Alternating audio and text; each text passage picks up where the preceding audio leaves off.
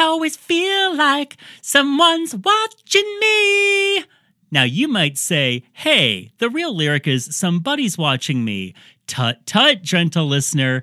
I was singing the title of the movie that we watched this week, which is Someone's Watching Me! Exclamation point. Directed by John Carpenter in 1978. It made its debut in November of 1978 on NBC, and we watched it for next week. Uh, it's an hour and 38 minutes, and it's it's pretty, you know, it's pretty painless. It's it's out there. It's out there. Um, do I have any more thing more to say? No, this is a very late night. Jeremy, cut me off. If you love me, cut me off right